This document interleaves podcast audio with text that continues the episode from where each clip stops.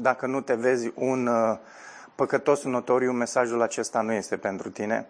Dacă nu te vezi un păcătos notoriu, înseamnă că nu ai nevoie de un Dumnezeu care să te răscumpere. Uh, evangeliștii spuneau că Isus a venit să mântuiască ce era pierdut și păcătos.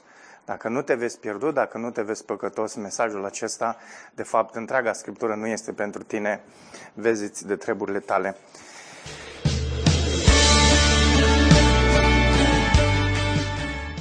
Buni și răi, frumos și urât. Uh, acesta a fost, uh, aceasta a fost seria la care ne-am uitat în ultimele luni. Era o vreme a eroilor, a eliberărilor îndrăsnețe, a luptătorilor legendari, a inamicilor nemiloși și a bătăliilor epice, o vreme de răzbunare, o vreme când fiecare făcea ce îi se părea lui că este drept. Uh, asta a fost uh, vremea judecătorilor și uh, este nu este o vreme atipică pentru că este așa de asemănătoare cu vremea în care trăim noi. Dacă aș reciti citatul acesta și v-ați gândit la vremea pe care noi o trecem astăzi, o, prin care trecem astăzi, repet ultima parte, o vreme de teamă, o vreme a răzbunării, o vreme când fiecare face ce îi se pare lui că este drept, o vreme a eroilor, o vreme a Uh, primarilor, a eliberărilor îndrăsnețe, a luptătorilor legendari, a inamicilor nemiloși și a bătăliilor epice. Ăsta uh, a fost motivul pentru care am ales uh, în perioada aceasta să parcurgem Cartea Judecătorii încă o dată, pentru că mi se pare că vremurile pe care le trăim sunt așa de asemănătoare cu cele pe care le-au trăit evrei acum sute și sute, de fapt mii de ani.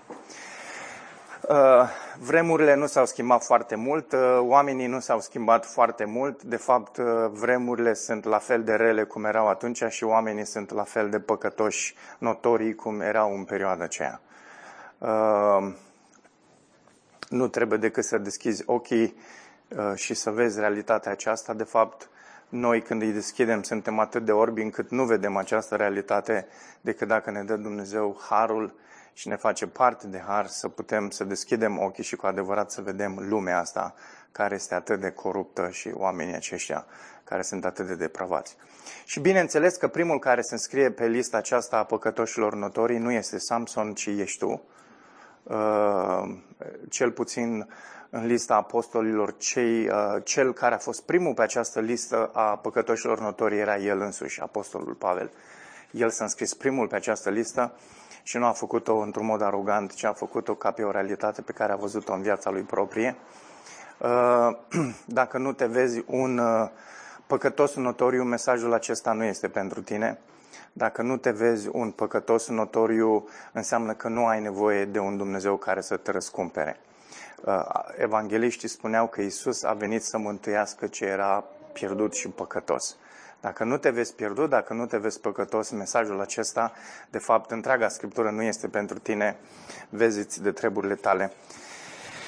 Samson, probabil că dintre toți jucătorii uh, și judecătorii, dar jucătorii aceștia în, uh, în planul lui Dumnezeu uh, din vremea aceasta antică a evreilor, este unul dintre cei mai faimoși. Uh, însă ar fi amuzant dacă în dimineața aceasta ne-am opri așa și am zice, hai să povestim împreună aceste trei capitole din judecători cu Bibliile închise. Cred că ați fi stângaci, majoritatea dintre voi, la a povesti și a reda așa cu exactitate toate lucrurile care s-au întâmplat în viața lui Samson. Și asta ar trebui să, uh, să facă cumva în urechile noastre să se audă uh, această exclamație rușinică, că ar trebui cel puțin să fim în stare, unii, după noi, uh, unul dintre noi, după ani de zile în care petrecem în biserică, să fim în stare să redăm viața celui mai legendar dintre judecători. Să putem să redăm cu exactitate cele trei capitole, să putem să povestim lucrurile care s-au întâmplat, să putem să povestim și să spunem ce a fost în centrul atenției.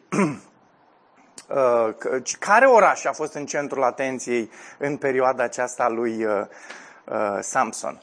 Interesant este că în știrile pe care uh, uh, le auzim, Gaza este încă în atenție și să știți că Gaza a fost și orașul care a fost în atenția lui uh, uh, Dumnezeu în perioada aceasta a lui uh, Samson.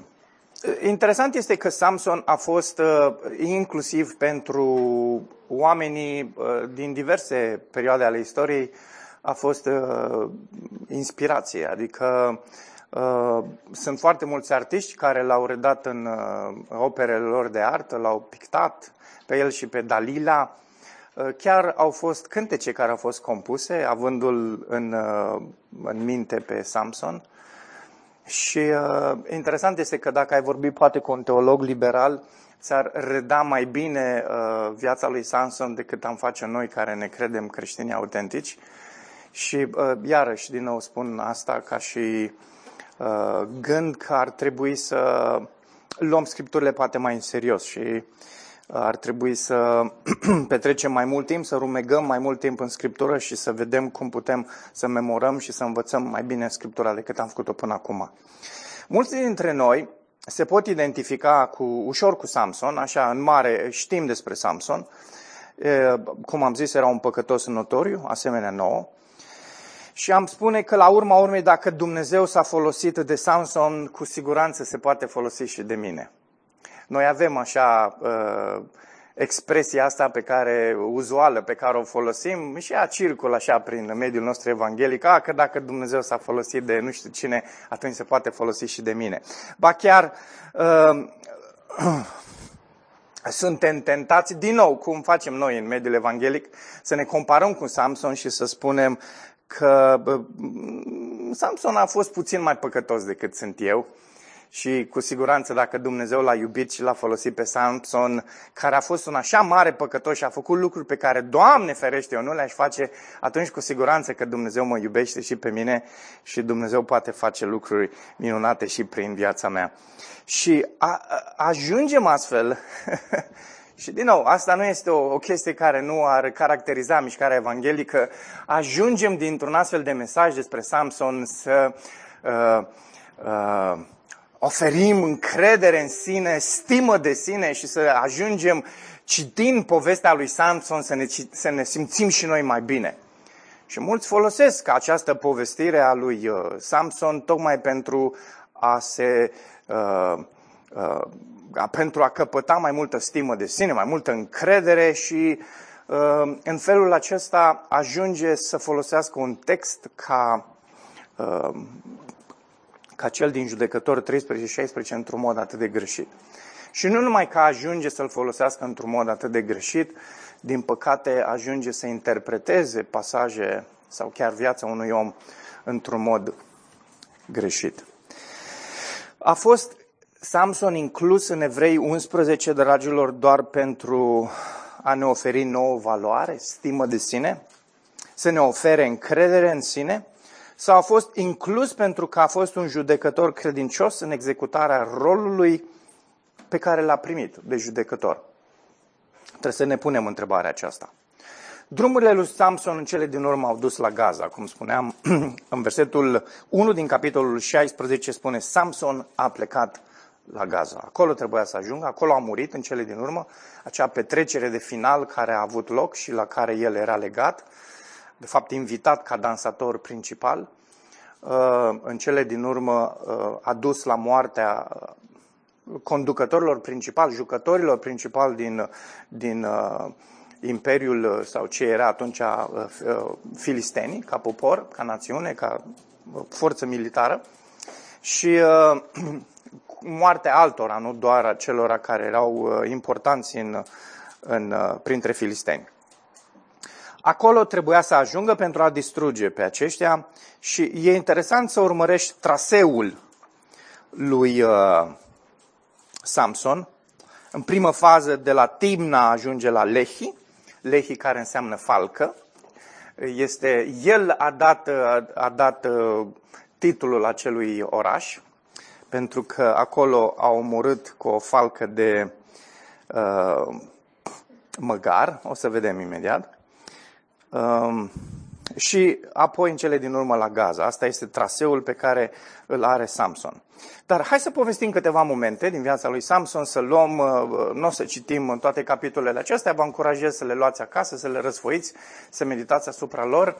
O să vă ridic foarte multe întrebări în uh, dimineața aceasta cu privire la interpretarea unor anumite episoade din viața lui Samson, pentru că am fost învățați să avem o interpretare asupra vieții lui Samson și poate lucrurile nu stau chiar așa. Încă de la bun început, de exemplu, e foarte interesant, nu m-am gândit niciodată la aspectul acesta, nicăieri nu se spune despre Samson că a avut sex cu vreuna dintre aceste femei. Nicăieri. Inclusiv cu Dalila. Uh, și atunci este o presupoziție pe care noi o avem despre Samson, că Samson a fost un depravat din punct de vedere sexual.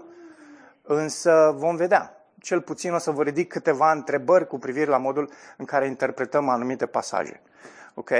Poate că Samson și-a înțeles mai bine rolul de eliberator, 13 uh, cu 5, așa a profețit Dumnezeu, așa a spus că el va elibera, va începe să elibereze poporul Israel, poate că și-a înțeles rolul acesta mai bine decât credem noi că el și l-a înțeles. Și ne uităm la Samson doar, doar ca un mare depravat, dar nu vedem și un, unul care chiar a avut o strategie și un plan în tot ceea ce a făcut. Hai să vedem momentele cheie. În primul rând începe capitolul 14, 13, ă, în care Samson ă, este conceput și vedem tot acest episod, ă, un capitol întreg pus deoparte pentru a povesti despre modul în care este anunțată nașterea lui Samson, foarte asemănător atât cu Ioan Botezătorul, Uh, cât și cu anunțarea nașterii lui Isus. De fapt, uh, interesant este unul dintre teologii uh, mei preferați pe judecător și Samuel și a intitulat unul dintre mesajele pe care le-a avut din capitolul 13, Iată s-a născut un salvator.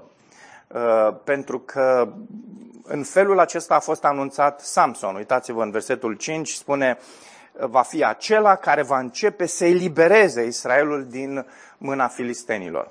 Deci a fost anunțat ca unul care va veni să salveze. Și uh, interesant este, uh, dacă ar fi, am văzut tot felul de paralele, de exemplu, între anunțarea acestei nașteri a lui Samson și Ioan Botezătorul. Ioan Botezătorul, născut din Elisabeta, care era stearpă. De asemenea, femeia aceasta, care, a cărui nume nu-l cunoaștem, știm doar numele soțului Manoah, Ehm, iarăși, femeia aceasta eh, pare că are o relație interesantă cu Dumnezeu. Dumnezeu îi comunică ei și nu neapărat soțului. Ehm, și foarte, foarte asemănătoare cu Elisabeta, modul în care ea reacționează, lucrurile care se întâmplă, supunerea față de soț, modul în care îl aduce pe soț în, în imagine și toate lucrurile astea care se derulează. În fine, este foarte interesant dacă te gândești încă de la început modul în care autorul alege să povestească toate lucrurile astea și să ne ofere detalii. Ehm, ascultați, parcă știind cumva despre lucrurile care urmau să se întâmple cu câteva secole uh, înainte în față, uh, cu referire la venirea lui Isus, cel care este adevăratul Salvator, cel care este adevăratul Samson, cel care va veni și va elibera uh, pe deplin poporul uh, din robia păcatului. În felul acesta vedem anunțată viața lui Samson și persoana lui Samson anunțat ca un salvator. Citiți acasă, uh, foarte interesant, sunt uh, inclusiv uh, câteva elemente foarte amuzante în toată discuția aceasta, să vezi ce, ce rațională este femeia aceasta când soțul este teamă că, oh, am văzut un înger și că o să murim acum, soția zice, cum, domne, dacă n-a făcut-o în momentul în care ne-am închinat lui, dacă n-a făcut-o în momentul în care a mai adus jerfă, știi, neacceptând jertfa aceea, atunci ar fi trebuit să ne omoare. Dacă nu ne-a omorit, nu fi prostuți, că nu, nu o să ne mai omoare Dumnezeu. Nu, de fapt, Dumnezeu ne-a arătat favoare. Foarte, foarte rațională femeia aceasta. Uh, da, Jay Packer are un mesaj despre soția lui Manoach și o prezintă într-o, într-o lumină foarte bună, pentru că așa o prezintă Biblia, într-o lumină foarte bună. Și ea este femeia care în cele din urmă a investit în viața lui, uh, lui Samson. Uitați, versetul 24, femeia a născut un fiu, i-a pus numele Samson, băiatul a crescut și Domnul l-a binecuvântat, Duhul Domnului a început să-l pună în mișcare și ne oferă uh, localitățile acelea uh, care se regăsesc în seminția lui Dan. Foarte interesant, seminția lui Dan, care noi știm deja pentru că am predicat mesajul, l-a predicat Ștefan, de fapt, ajunge să, sau este acea seminție care, vă aduceți aminte, are probleme cu închinarea. Se închină la idol, nu se închină adevăratul lui Dumnezeu și în cele din urmă este realmente uh, uh eliminată ca și seminție, atât din genealogie cât și din alte liste care urmau să precede, uh, preceadă. Uh, e foarte interesant, în mijlocul cărei seminții se naște Samson. Și uh, versetul 24 și 25 este iarăși foarte similar cu Luca. Vă aduceți aminte când ni se spune despre Domnul Isus că s-a născut, că a crescut și că Duhul Domnului era peste el și era plăcut înaintea lui Dumnezeu și înaintea oamenilor. Asta, asta este ceea ce ne oferă Luca despre Isus. Acum, autorul, aș zice, uh, acestei evanghelii judecătorilor ne oferă această imagine interesantă despre Samson care este pusă așa de bine în oglindă cu viața lui Isus, deși a scris cu sute de ani înainte. Dar, bineînțeles, inspirat fiind de Duhul Domnului. Apare în cele din urmă tânărul Samson în imagine, nu știm câți ani are, se duce la Tibna și acolo intră în ochi o filisteancă frumoasă. Uh, nu ne zice dacă e frumoasă, zice că e tânără, dar uh, probabil că era frumoasă dacă așa repede a intrat în ochi, nu poate să-ți intre așa în ochi cineva care nu e chiar frumos. Uh, mai ales că e dragoste la prima vedere, nu e neapărat dragoste că a stat, a petrecut și a văzut cât de frumoasă e în interiorul ei. Cu siguranță ce l-a izbit pe Samson a fost probabil înfățișarea. Și uh, Samson e pe un teritoriu greșit. E pe un teritoriu greșit pentru că s-a uitat la o filisteancă, lucru care este inacceptabil pentru uh, uh, un evreu. Însă, ascultați, dacă ar fi să pui, uh, dacă ar fi să pui așa în balanță, uh, să te uiți la filisteancă și să te închini uh, unor idoli și să renegi cu totul pe Dumnezeu, care dintre ele ar fi mai, mai gravă? Ambele. Pentru că ambele sunt împotriva legii lui Dumnezeu. Nu poți să le compari, ok? Însă noi, vedeți, omenește, așa, comparăm pe cele două și am zice, a, nu e așa greșit să te uiți la o filisteancă, e mult mai grav să ajungi să-L renegi pe Dumnezeu, să te închini la idoli. Însă pentru Dumnezeu este și una și cealaltă sunt la fel de grave. Așadar, nu vă uitați fetele la băieți din lume și băieții nu vă uitați la fetele din lume, la filistence. Nu călcați pe urmele lui Samson. Însă e interesant că Samson se întoarce acasă și caută într-un fel binecuvântarea părinților și le cere acestora să o ia. Ok? Și e interesant că E ca un copil mic care se duce într-o, într-un magazin și vede o jucărie și se duce la părinți și zice Tati, vreau Lego ăla. Știi? Vorbim aici despre o, o ființă umană, despre o femeie, ok? Și Samson acționează într-un mod foarte, foarte imatur în contextul acesta. Uh, și uitați cum îi răspunde în versetul 3, tatălui zice, pe ea să-mi o luați că cea îmi place. Okay? Mi-a căzut cu tronc, ea este cea pe care o vreau. Acum, versetul 4 e interesant. Zice, tatăl său și mama sa nu știau că lucrul acesta este hotărât de Domnul. Știu că scrie îngăduit. Ok? Dar îngăduit în sensul în care Dumnezeu a hotărât mai dinainte toate lucrurile.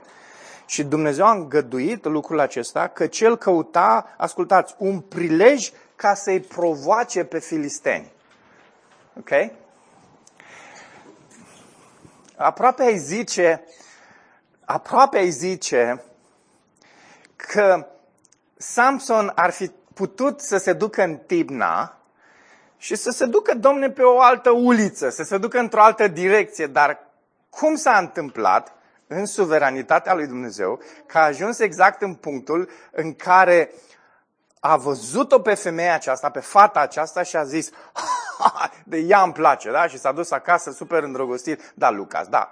Așa s-a dus acasă super îndrăgostit, a zis, mama și tati, pe ea o vreau că cea îmi place. Dar Dumnezeu era cel care a călăuzit pașii lui Samson în direcția aceea. Foarte interesant. Pentru că el, Dumnezeu, căuta un prilej ca să îl, îl facă pe Samson să devină acel liberator pe care Dumnezeu l-a prorocit încă de la început, a profețit, a spus lucrul acesta, a prezis că el e cel care va elibera de sub domnia filistenilor.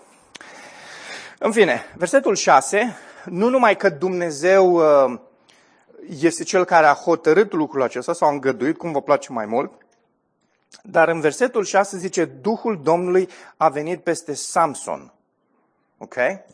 Deci vedem pe de, pe, pe de-o parte suveranitatea lui Dumnezeu, care este implicată în toate aceste detalii, și apoi nu numai că este suveranitatea lui Dumnezeu, dar Dumnezeu cumva autentifică că El este implicată în această circunstanță, în aceste evenimente, tocmai prin faptul că își trimite Duhul Său cel Sfânt peste Samson. Și Duhul lui Dumnezeu vine peste Samson. Ascultați, putea să vină Duhul lui Dumnezeu peste Samson în, într-un alt episod? Sigur că da. Putea să vină în momentul în care uh, era la uh, nuntă, trecuseră nopți întregi, uh, uh, dar dacă s-ar fi întâmplat lucrul acesta, n-ar fi avut o, un proverb de spus la nuntă. Foarte interesant cum se întâmplă toate lucrurile. Hai să vă povestesc. Duhul Domnului vine peste el Samson pleacă și întâlnește un leu. Și pentru că Duhul Domnului este peste el, îl ia pe leuțul acesta, care era de fapt un leu, așa ca aslan mare, îl ia și îi frânge gâtul, îl rupe în bucăți. Se întoarce acasă și în momentul în care trece din nou pe lângă leul acela, găsește în hoitul leului un fagur cu miere ok? Și albinele acolo, probabil, da? Și se duce și ia din hoitul acela și mănâncă miere. Acum, întâmplarea aceasta este, este, uh, este uh, originea proverbului sau zicătorii pe care el o spune la nunta lui. Ok? Ajunge în cele din urmă să se căsătorească cu fata aceasta. De fapt, încep, începe sărbătoarea care în cele din urmă nu se consumă. El nu ajunge niciodată în pat cu soția lui. De ce nu ajunge niciodată în pat cu soția lui? Nunta aceasta durează mai mult decât ar trebui să dureze, durează zile întregi și iarăși este suveranitatea lui Dumnezeu să se întâmple lucrul acesta. În timpul petrecerii, el zice, băi băieți, voi filistenilor deștepți, hai să vă zic o zicătoare. Ok? Și uitați care este această, acest, m-am gândit la uh, Lord of the Rings, la Gollum. Dacă el spunea zicători, eu spunea glume cu glume, uh, cum să zic, ghicitori. Asta era cuvântul. Uh, uitați-vă la, la ghicitoarea pe care o spune. Uh, am să vă spun o ghicitoare, versetul 12. Dacă mi-o veți putea explica și deslega în cele șapte zile ale ospățului, atât a, a durat ospățul, vă voi da 30 de mantale și 30 de schimburi de haine. Dar dacă nu veți fi în stare să mi-o deslegați, atunci voi îmi veți da 30 de mantale și 30 de schimburi de haine. Adică uh, nenea Samson a vrut să plece cu o zestre bună de la nuntă. A zis, domnule, dacă nu prea mi-au dat părinții, hai să, uh, tot au venit ăștia la nuntă, hai să mă fac cu, cu niște bani. Și Samson uh, zice, versetul 14. Din cel ce mănâncă a ieșit ce se mănâncă și din cel puternic a ieșit dulceață. Ok? Era ceea ce i s-a întâmplat lui. când Duhul Domnului a venit peste el și l-a sfâșiat pe leul ăla în două și apoi a găsit mierea aceea, el a pus-o într-o ghicitoare. Da? Cam cum a făcut uh, uh, Frodo. What's in my pocket? Ce e în... Uh, ce anume? Bilbo, mă scuzați. Da? Ce am eu în, uh, în buzunar? Da? Cum, cum putea să știe ce are în buzunar? Era greu. Cam așa a făcut și Samson. A pus viața lui de zi cu zi, a pus-o într-o ghicitoare și era cam greu. Trei zile, zice, că au stat ăștia să se gândească. Băi, ce poate să fie? Trei zile. Vă dați seama ce nuntă, ce ospăț a fost ăștia.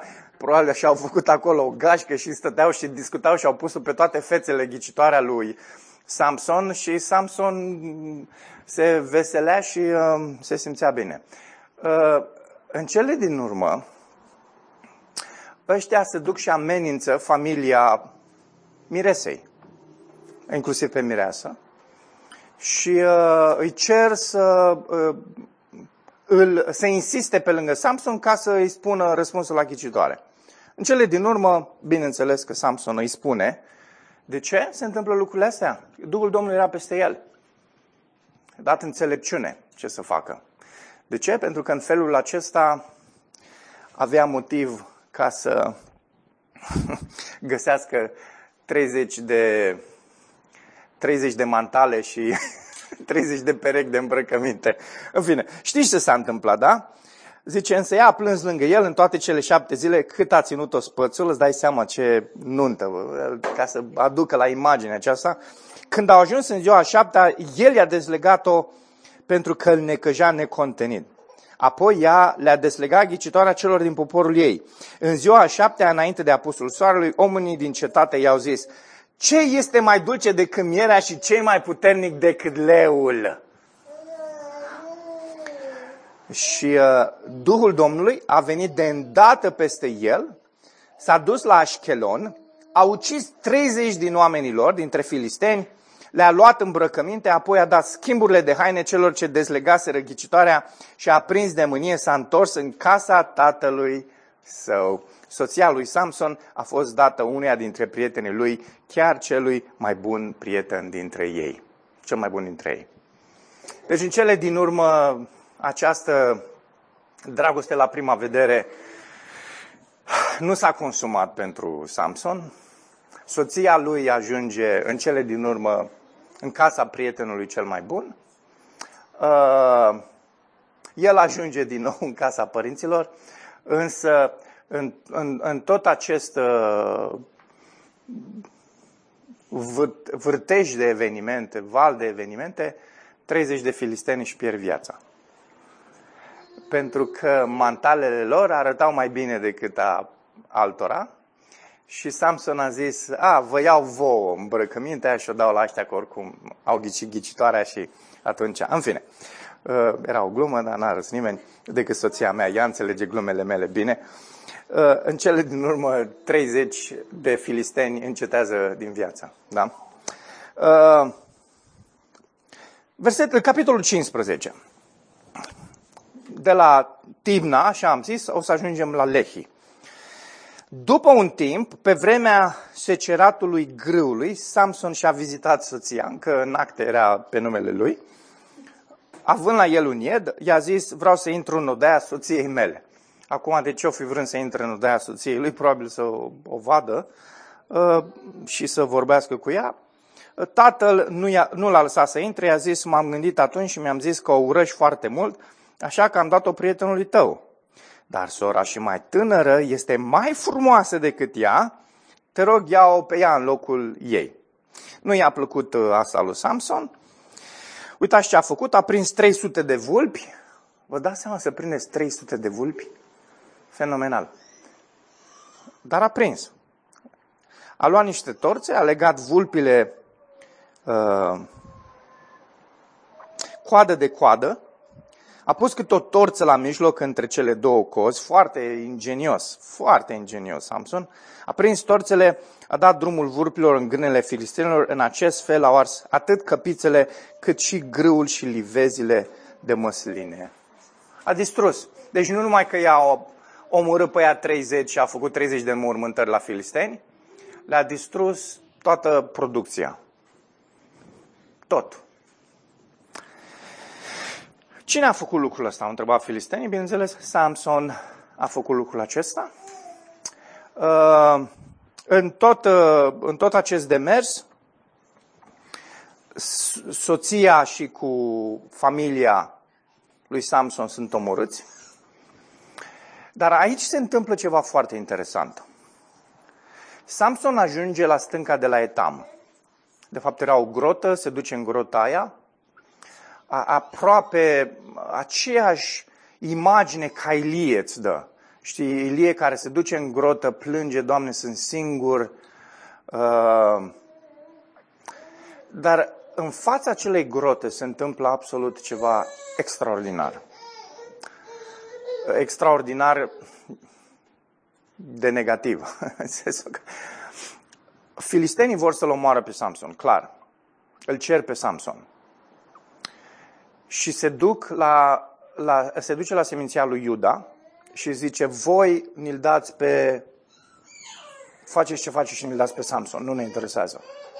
Dacă nu, vă radene pe fața pământului. Interesant că s-au dus la seminția lui Iuda, putea să se ducă la seminția lui Dan, putea să se ducă, de fapt Iuda era aici undeva, filistenii erau aici, în sud, totul se pretece în sud, Gaza era undeva în mijloc, aici era Iuda, aici era Beniamin și aici era Dan. Deci atât Dan ca seminție cât și Iuda erau relativ la aceeași distanță. Samson venea dintre daniți. Deci ar fi fost mai degrabă mai degrabă valabil să se ducă la daniți, să zică vă, vă distrugem dacă nu ni-l dați pe Samson. Dar părerea mea personală, daniții oricum erau așa de corupți, încât uh, nu se putea negocia cu ei, era atât de idolatri, atât de imorali, încât au zis hai să ne ducem la Iuda. Iuda părea o seminție mai, mai uh, rezonabilă. Dar ve- se vede așa de mult uh, decăderea spirituală și morală și orice fel de decădere vreți voi în poporul Israel, încât vezi o întreagă seminție paralizată de frică. Dragilor, mă tot mă citeam, realmente am citit de mai multe ori textul săptămâna asta și mă gândeam, băi, dar chiar nu a fost niciun bărbat acolo dintre Iuda și să spună, băi, cine sunteți voi, mă? Știi? Adică și s-au strâns câteva mii din Iuda. Adică ai zice, măi, nu erau 2, 3, 5, 10 oameni, au fost câteva mii de oameni. Că puteau bărbați, puteau să zică, băi, cine să ăștia, mă? Hai să luptăm împotriva lor. Ce fac ăștia aici? Oricum ne cotropesc. Hai să luptăm împotriva lor. Nu s-a găsit absolut nimeni. Și s-au dus ca niște milogi la grota lui uh, Samson și a zis, predă-te. Uite, dacă nu faci lucrul ăsta, o să ne distrugă cu totul, o să ne radă de pe fața pământului. Fă-o pentru noi. Și Samson o face. Și Samson dovedește că este mai bărbat, ascultați, decât toți bărbații din Iuda. Că asta pentru mine e foarte interesant, toată imaginea asta pe care ne oferă autorul. Și zice, ok, și se, se predă l-au legat. Uitați, versetul 11. Atunci 3000 de bărbați al lui Iuda, adică nu, nu, mai, nu, erau, nu erau câțiva, nu erau o mână de oameni, erau mulți. Și l-au legat cu două funii noi, sfârșitul capitolului 15. L-au scos din stâncă, au ajuns la Lehi, filistenii au venit spre el strigând. Atunci Duhul Domnului a venit de îndată peste el și funile pe care le avea la brațe s-au făcut ca pânza arsă în foc, iar legăturile i-au căzut de la mâini a găsit o falcă de măgar, Lehi înseamnă falcă, ok? Și de acolo a venit numele localității. A găsit o falcă de măgar care nu era uscată încă. A luat-o în mână și a ucis cu ea o mie de oameni. Ai zice, ce mitralieră, ce pușcă, ce... Nu-i trebuie decât o falcă de măgar și i-a făcut cu... Și apoi Samson, după ce îi face pe ăștia una cu pământul, cântă cântă o cântare. Și ascultați cântarea lui, este, este fantastică. Zice, cu o falcă de măgar, o grămadă, două grămezi. cu o falcă de măgar am ucis o mie de ștrengari. Știi? Ca să fac să rimeze puțin, eu sunt puțin mai poet decât Samson, că Moldova e mai aproape de mine decât de el. după ce a terminat de vorbit, a aruncat falca de mână, deci cântarea s-a cântat-o în timp ce avea instrumentul în mână. Locul acela a fost numit Ramat Lehi. Fiindu-i foarte sete, l-a chemat pe Domnul și a zis, Tu ai dat prin mâna robului tău această mare izbăvire și acum să mor de sete și să cad în mâinile celor necircumciși. Dumnezeu a despicat groapa din Lehi și din ea a ieșit apă. Um, treb- citiți acasă, luați din nou textul ăsta. Mie mi se pare că autorul, inspirat fiind de Duhul Dumnezeu, ne împletește atât de mult o grămadă de alte personaje. Te face să te gândești la Moise care stătea în fața stâncii. Iisus este stânca, da? Cum zice Pavel în Corinteni îl vezi pe Samson care strigă la Dumnezeu, are o relație personală cu Dumnezeu, lucru pe care nu-l vezi atât de clar în viețile celorlalți judecători din Cartea Judecători. Samson este un personaj foarte interesant. Strigă către Dumnezeu în mijlocul setei lui și zice, Doamne, Tu poți să, poți să, poți să înviorezi uh, sufletul și trupul meu. Și Dumnezeu a făcut-o. Dumnezeu i-a răspuns. Zice, după ce a băut, Samson și-a revenit și s-a înviorat. Capitolul 16. În cele din urmă ajunge la Gaza. La Gaza era centrul, acolo erau conducătorii filistenilor. Și-a dorit de mult să ajungă la Gaza, dar nu a avut prilejul. Ajunge la Gaza, Acolo a văzut o prostituată și a intrat la ea. Uh, hai să predicăm puțin diferit în dimineața asta. Aveam planificat să trec așa prin tot textul, după care să revenim pe niște momente, dar o facem diferit. NTRU, dacă mi-aduc bine aminte, da, chiar ne spune eufemism ebraic cu sensul de a avea relații sexuale. Asta pentru că sunt anumite pasaje în Vechiul Testament în care a intrat la ea, asta înseamnă. Este o, o, o formă, o expresie, un eufemism ebraic care asta înseamnă. Și sunt texte din Vechiul Testament care uh, te uiți și asta înseamnă. Însă, nu m-aș fi grăbit dacă aș fi fost editorul uh, uh, NTR-ului să fac această trimitere. Pentru că în aceeași carte în judecător ni se spune despre Barac că a intrat la Iael. Același termen folosit în ebraică. Și știm că Barac a intrat la Iael nu să aibă relații sexuale și a intrat la Iael ca să scape de, uh, de Bora, că ea îl urmăreau ca să ia viața. Ok? Uh, am zis Barac, este, cum îl chema pe Barac? Sisera. Ok, Sisera. Uh, Barac era cel care îl urmărea pe Sisera. Uh, Debora era judecătoarea. Și uh, nu a intrat ca să aibă relații sexuale cu ea. Ok? Și uh, știm în cele din urmă ce se întâmplă cu Sisera, ajunge cu un țăruș în tâmplă. Uh, intră la uh, Iael ca să se adăpostească, să scape, să scape cu viață. Acum, nu numai lucrul ăsta, nu numai lucrul ăsta. În Iosua, capitolul 2, când ni se vorbește despre iscoade, ni se spune că s-au dus în Ierihon și au ajuns în casa cui? Care era ce? Prostituată. Au ajuns în casa lui Rahab, care era prostituată. Asta e al doilea element. Al treilea element pe care trebuie să-l punem împreună. Este din mesajul pe care l-am avut data trecută. În mesajul de, pe care l-am avut de data trecută, un levit coțiitoare intră într-o localitate, în Gheva, și se duc în centrul orașului pentru a aștepta ca cineva să ia acasă. Ăsta era obiceiul în, în perioada aceea. Te duceai în piața orașului și așteptai ca cineva să te invite acasă. Total, vremuri total diferite de vremurile noastre. Acum, dacă vroiai să intri într-un oraș și nimeni să nu știe de tine, cea mai bună soluție era în casa unei prostituate. De aceea și cele două iscoade din Iosua 2 aleg să se ducă la Rahab. Ascultați, nu ajung acolo întâmplător, ci ajung acolo pentru că în felul acesta puteau să spioneze localitatea și să intre în localitatea respectivă. Acum, și-a pus vreodată cineva problema că cele două iscoade care au intrat în Ierihon s-au dus ca să întrețină relații sexuale cu Rahab? Nu, n-am auzit pe nimeni care să predice în felul acesta. Dar de ce tot timpul trebuie să spunem că Samson s-a dus la femeia aceasta ca să întrețină relații sexuale cu ea? Pentru că avem o imagine despre Samson. Și interpretăm anumite texte prin imaginea pe care o avem despre o anumită persoană.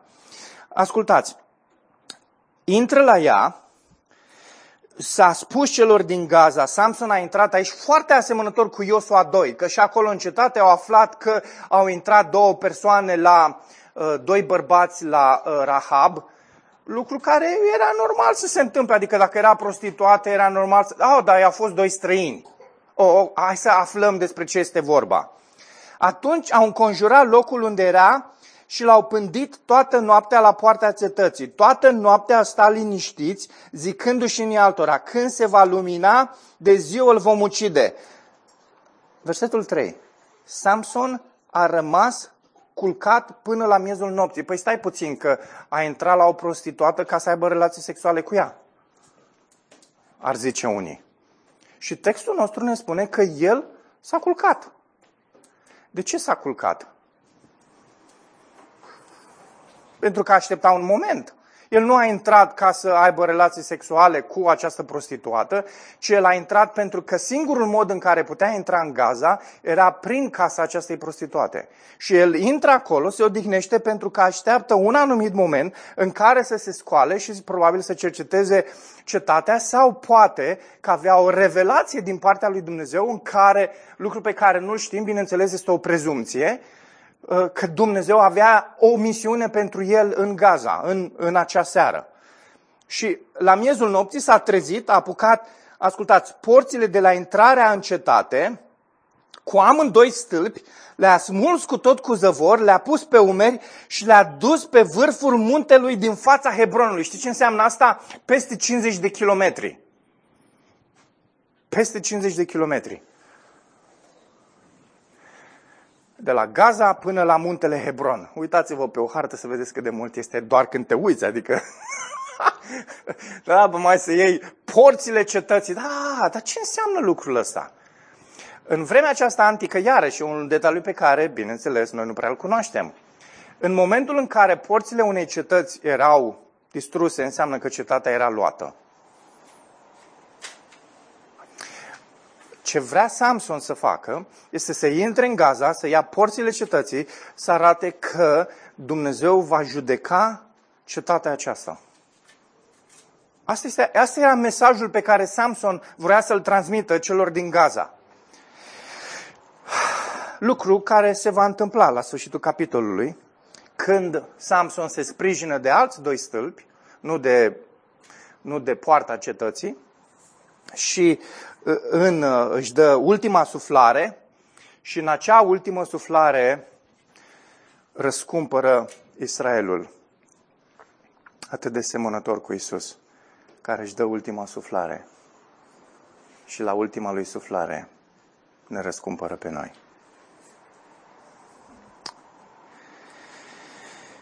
Foarte interesant. Dumnezeu îi oferă o promisiune lui Avram în Geneza 22 cu 17. Iarăși, uh,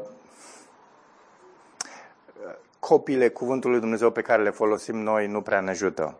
În mod special, cel puțin pe care, cele pe care le-am m-am uitat eu, nu știu, n-am, m-am uitat pe toate versiunile din română. Sămânța ta va pune stăpânire pe porțile cetăților dușmanilor. Asta este promisiunea pe care Dumnezeu face lui Avram porți sar, cuvântul ebraic. Cuvânt care apare și în textul nostru din judecători, pentru că e scris tot în ebraică. Dumnezeu îi face o promisiune lui Avram pe care Samson o împlinește. Samson este sămânța lui Avram.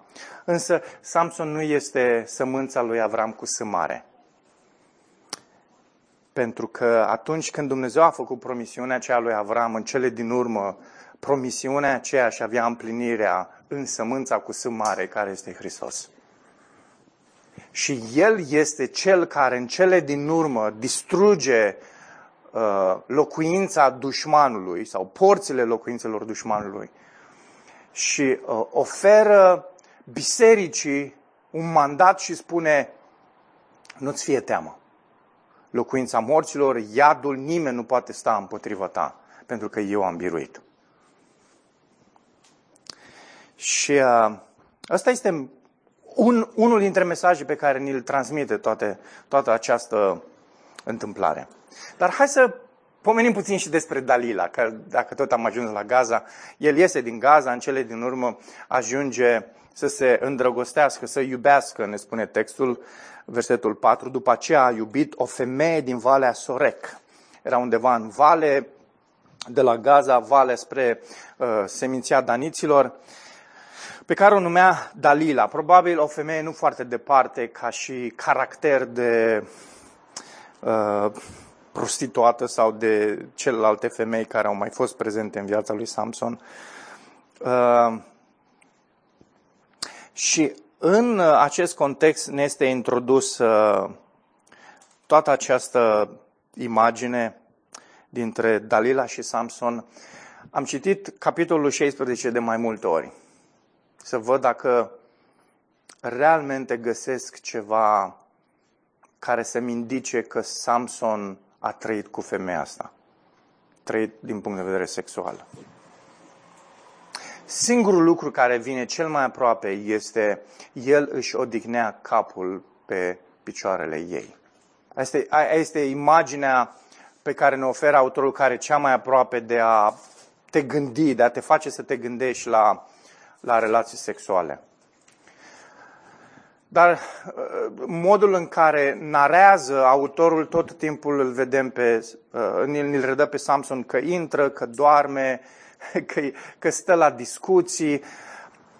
Impresia pe care mi-a dat-o citind cele trei capitole de mai multe ori zilele astea a fost că Samson era o persoană imatură care repede se uh, își alipea inima de, uh, de diverse lucruri, nu doar de femei.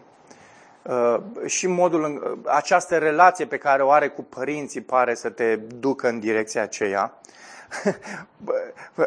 pare așa de tipic bărbatului din secolul 21, știi, care lipit de familia lui, care tot timpul e cu jocuri, care tot timpul uh, nu-i matur, știi? Eu am zis că dacă vreodată o să fiu invitat la o întâlnire de, de tineri, uh, în care sunt băieți mulți, am zis că voi predica din Samson, că mi se pare că oferă așa o imagine a, a bărbatului secolului 21, care are 25 de ani, care stă încă cu, cu părinții, care uh, tot timpul uh, pe jocuri, care tot timpul uh, nu, nu are niciun fel de inițiativă, nu are niciun fel de slujire, nu face absolut nimic, își vede de treaba lui, toate sunt bune. Uh, deși Samson nu în totalitate ne oferă imaginea aceasta pentru că îl vedem totuși un bărbat conectat la a-și împlini chemarea pe care Dumnezeu i-a dat-o. O chemare nu foarte uh, ușoară, o chemare destul de greuță, aceea de a elibera poporul de filisteni, sau cel puțin de a începe, așa este textul nostru din 13 uh, cu 5. În cele din urmă știți toată experiența aceasta cu Dalila, Dalila îl înșală și modul în care se derulează toate lucrurile, nu știu cum sunteți voi, dar eu, dacă nu văd intenția lui Samson, sigur văd intenția lui Dumnezeu. Samson trebuia să ajungă din nou la Gaza. Însă de data aceasta trebuia să ajungă în inima cetății. Trebuia să ajungă acolo unde toți conducătorii filistenilor urmau să fie și urmau să petreacă. Și acolo ajunge. Orb, legat, adus ca unul care trebuia să-i, uh, să-i uh, amuze. Samson nu-i amuză, în cele din urmă îi distruge.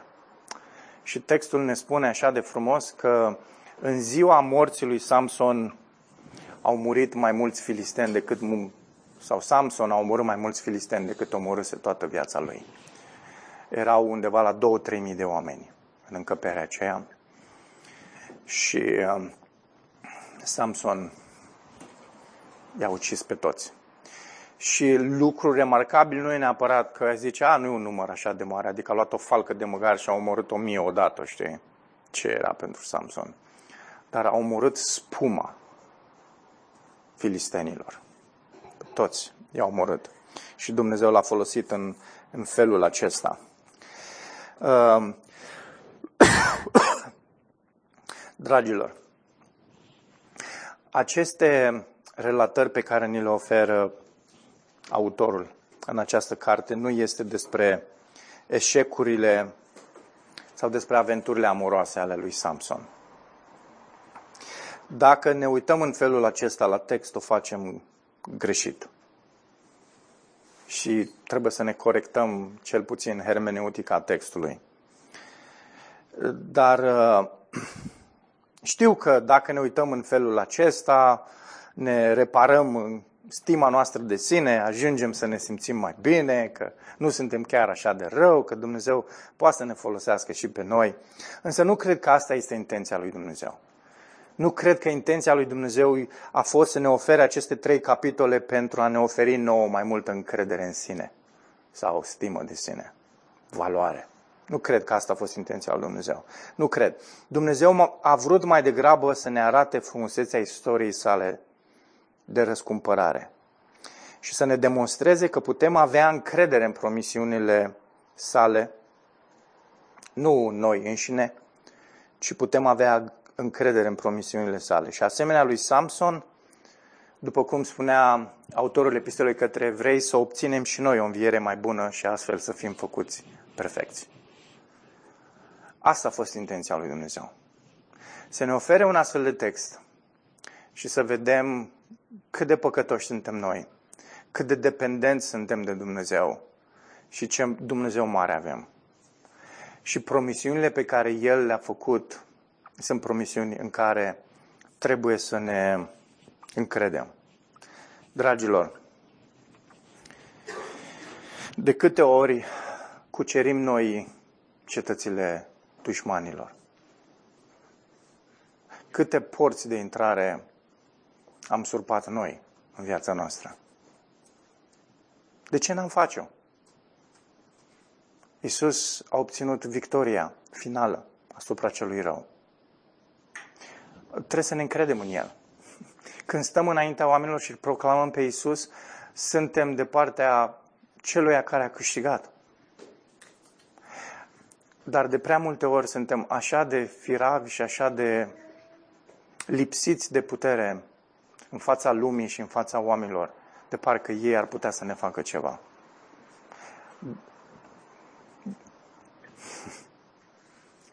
Ți-e frică? Asemenea, nu doar a lui Hristos, ci asemenea lui Samson, strigă către Dumnezeu vă mărturisesc că poate unul dintre lucrurile pe care le-am văzut așa de bine în textul ăsta, în săptămâna asta, a fost acest strigăt al lui Samson, care m-a făcut să mă gândesc așa de profund la strigătul lui Hristos. Și strigătul acela al lui Hristos, dragilor, pe cruce nu a fost unul de înfrângere, a fost unul de victorie. Și asta trebuie să fie strigătul nostru, nu un strigăt de înfrângere, ci un strigăt de victorie. Noi, dacă suntem mai lui Isus, am obținut o, o, o înviere mai bună și suntem făcuți de săvârșiți. Suntem făcuți de săvârșiți. E, e realitatea care caracterizează viețile noastre. Și în felul acesta trebuie să trăim. În felul acesta. Termin uh, în dimineața aceasta citind doi Corinteni. Și dacă vreți, puteți să deschideți cu mine.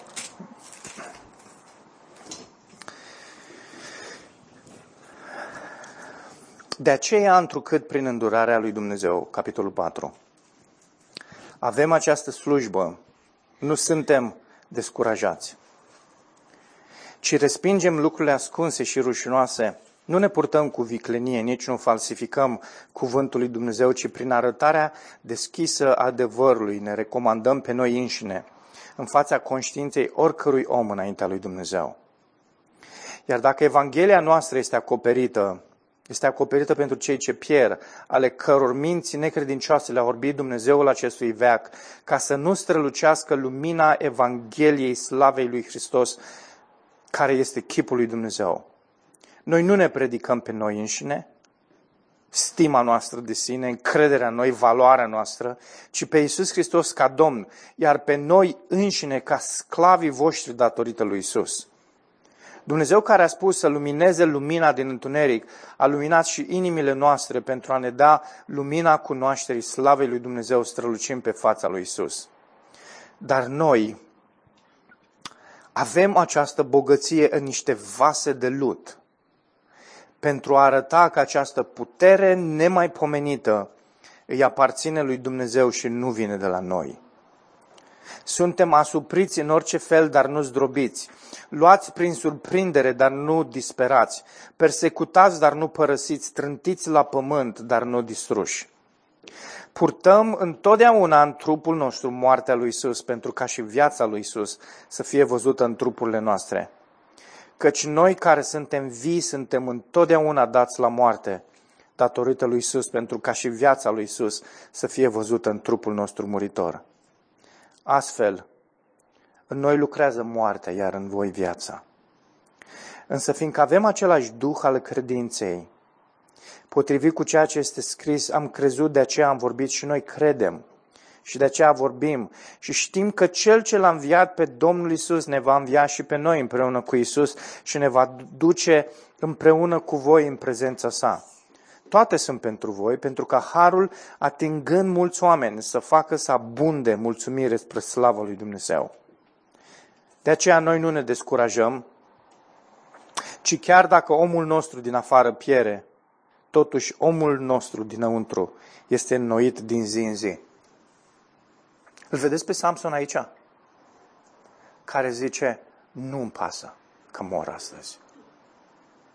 Ce îmi pasă este de numele Domnului și de poporul lui. Serios, nu știu câți dintre noi putem vedea în textul ăla modul în care Duhul lui Dumnezeu și Cuvântul lui Dumnezeu lucra în Samson.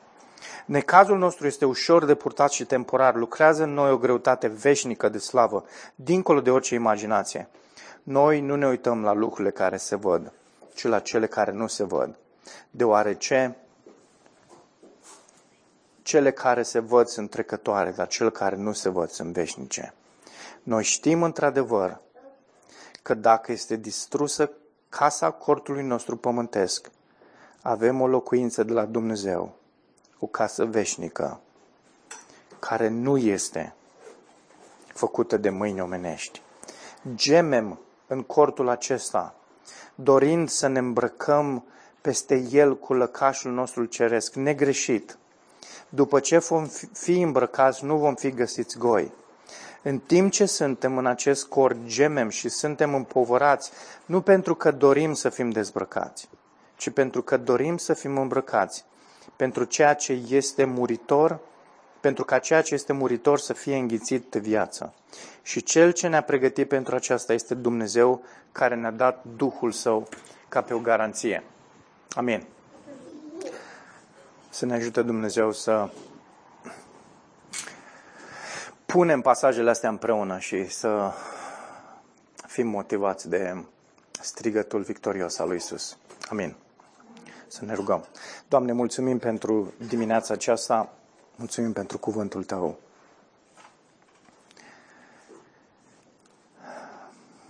Și mulțumim pentru că în harul Tău ai plănuit să ne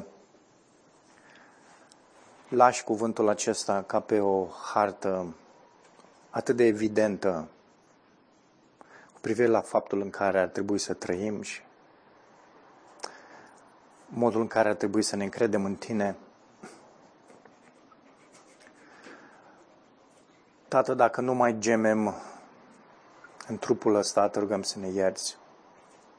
Poate ne-am obișnuit prea mult în lumea asta și ne-am legat inima prea mult de ea, încât nu vrem să mai dărâmăm în niciun fel porțile celui rău. Și te rugăm să ne ierți.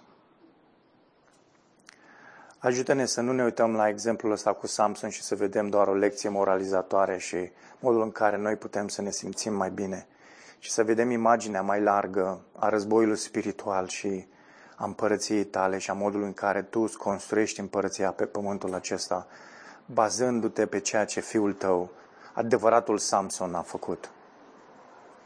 Doamne, te rugăm să fim dintre acești luptători ai fiului tău dă harul tău, te rugăm, lasă Duhul tău cel Sfânt în noi să lucreze într-un mod în care moartea să lucreze viața. Ajută-ne să murim în fiecare zi față de noi înșine și să trăim mai mult și mai mult, să fim aduși la viață mai mult și mai mult pentru Fiul Tău.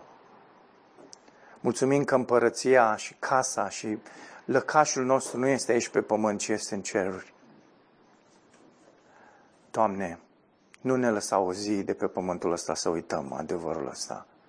Și așa cum Avram și Samson și toți ceilalți au avut privirile ațintite către acea cetate cerească, ajută-ne și pe noi, Doamne, să înțelegem, să trăim, să experimentăm realitatea aceasta. Fă ca lucrarea Duhului Tău cel Sfânt să fie puternică în fiecare dintre noi. Ocazii pe care ni le dai, ajută să nu trecem pe lângă ele timorați, gândindu-ne că suntem așa mici și neînsemnați și că cine suntem noi. Și să înțelegem că lupta este a ta, că tu ești cel care cucerești, că tu ești cel care învingi, că tu ești cel care zdrobești oameni și îi aduci la tine. Nu argumentele noastre, nu modul nostru convingător de a spune lucrurile. Ne-a arătat de, de atât de multe ori că atunci când am, pus, am spus prostii, Doamne, din slăbiciunile noastre, Tu ai adus, ai făcut ca harul Tău să, să facă să răsară o sămânță. Și Tu poți să o faci mereu și mereu, pentru că ești suveranul. Și ai toată puterea în cer și pe pământ. Te rugăm să fii cu frații noștri care nu au putut fi astăzi, să-i întărești, să-i ajuți, Doamne, să trăiască ca unii care sunt victorioși. Și ajută-ne și pe noi care suntem prezenți în săptămâna aceasta să trăim în felul acesta, motivați de strigătul victorios al Fiului Tău.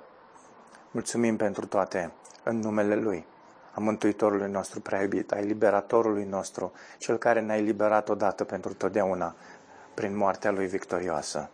Amin. Amin.